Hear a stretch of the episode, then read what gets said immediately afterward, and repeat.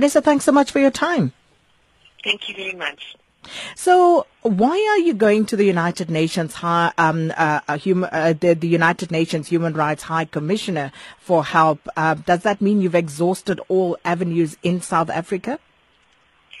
Uh, yes, sadly it does. Um, you know, we've been trying since beginning of 2014, actually, through the uh, South African Human Rights Commission, the Commission for Gender Equality, because a lot of people who've been evicted illegally and violently. There have been women and children.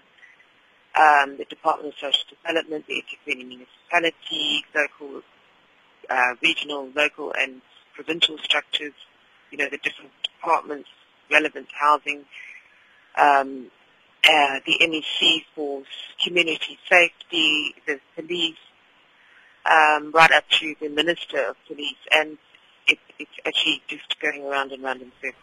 And it's become very clear that there's very little political will to actually uh, solve the problem here.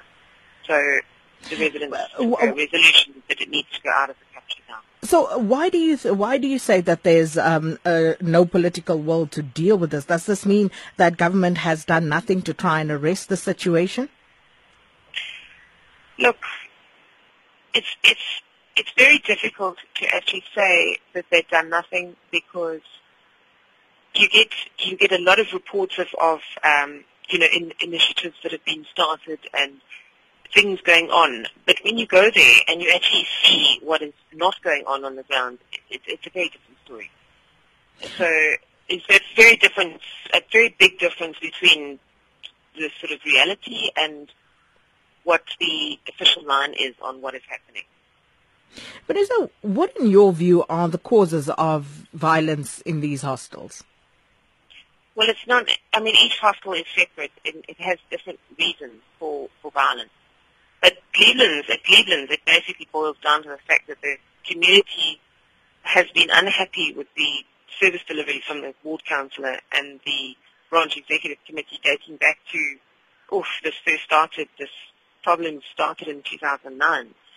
Um, all their attempts to address it through the regional and uh, local uh, political structures were ignored. And then eventually they were told that they would be dealt with.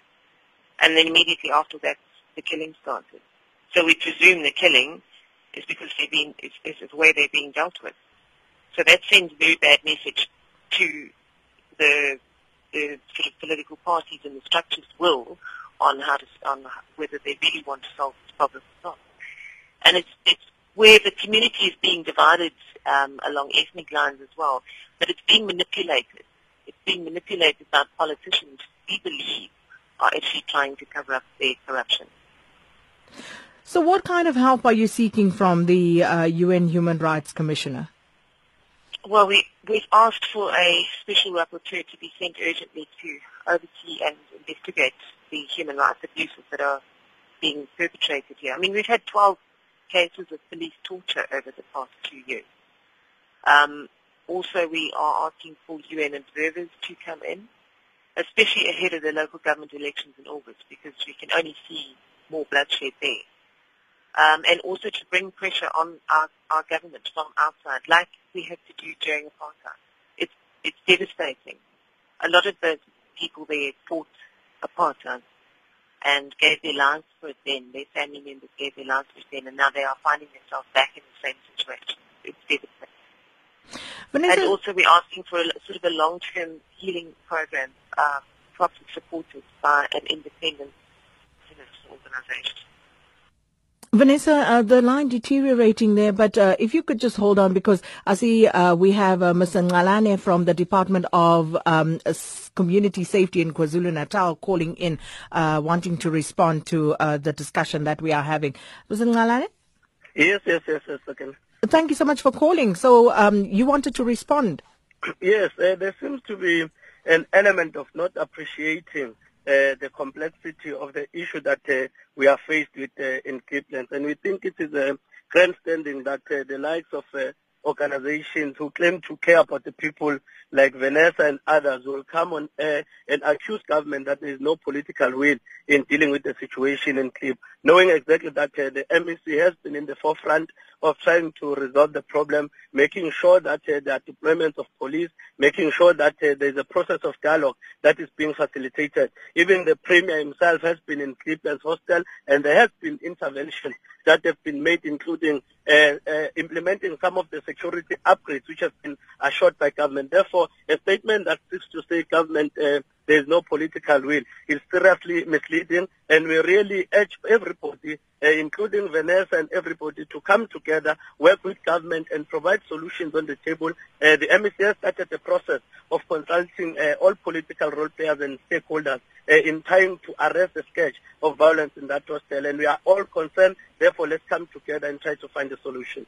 But Ms. Ngalane, why do you think that government is failing to bring an end to the violence at this hostel?